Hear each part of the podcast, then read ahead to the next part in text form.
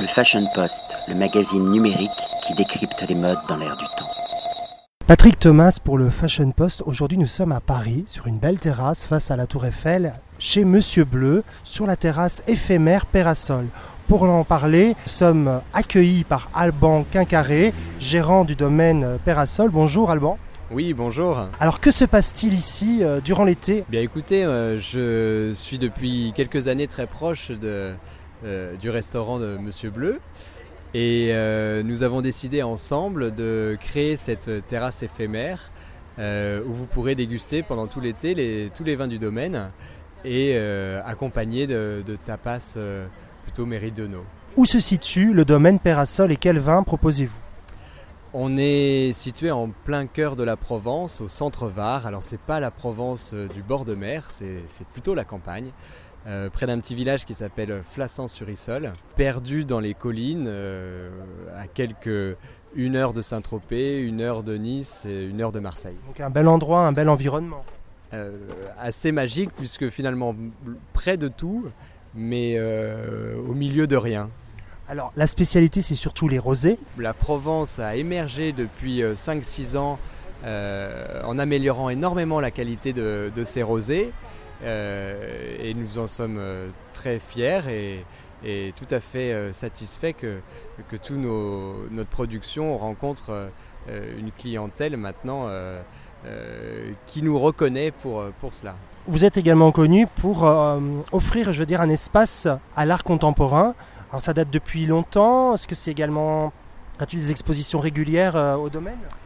Oui, alors on a, on créé autour de Pérasol, qui est un vignoble depuis euh, le Moyen Âge, donc ça fait quelques temps, on a créé tout un, univers, euh, et notamment depuis 2005, un parc de sculptures qui est en fait euh, la collection privée du propriétaire, donc mon, mon oncle, que l'on peut admirer tout au long de l'année.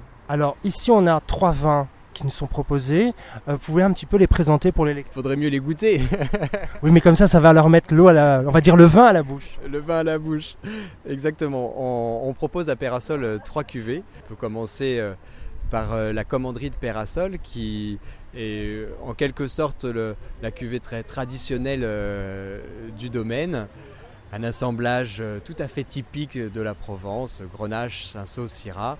Un rosé frais, plutôt facile de l'été qu'on aime à boire, aussi bien à l'apéritif que avec des plats euh, légers. Ensuite, on propose également le château Pérasol, euh, qui est euh, un peu le, cœur de Pérasol, l'élégance, la délicatesse.